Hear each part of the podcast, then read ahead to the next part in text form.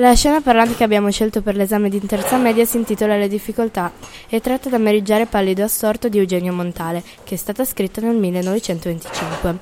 Montale si trova in natura e udendo i suoi suoni si rende conto dell'immensità della vita, mentre guarda le formiche che, come noi, sono una società. Eh, cerca di superare una muraglia e ci sono i cocci di bottiglia che impediscono di vedere cosa c'è dietro al muro.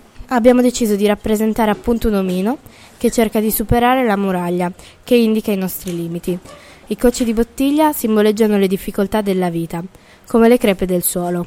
Già l'impresa è difficile da superare e i cocci di bottiglia all'inizio sembrano insignificanti, ma poi ci si rende conto che sono quel particolare che fa diventare tutto ancora più complicato.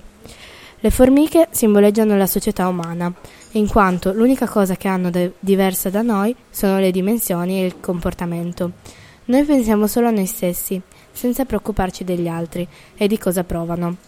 Se gli altri stanno male non ce ne importa niente, ma se, stiamo, ma se siamo noi a stare male, gli altri ci devono prestare tutte le attenzioni necessarie, mentre le formiche non sono così, loro si aiutano a vicenda sempre in qualunque occasione.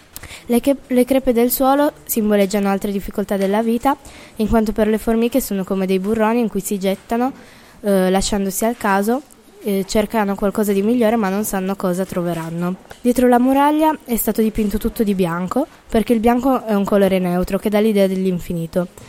Anzi, non è neanche un colore, difatti non si sa cosa si può trovare dietro. Non abbiamo usato il nero perché dà più l'idea dell'oscurità. In sostanza vogliamo comunicare che noi siamo un puntino nell'universo, ma pur sempre un puntino essenziale, che senza anche solo uno di noi crollerebbe tutto e siamo indispensabili per completare il puzzle.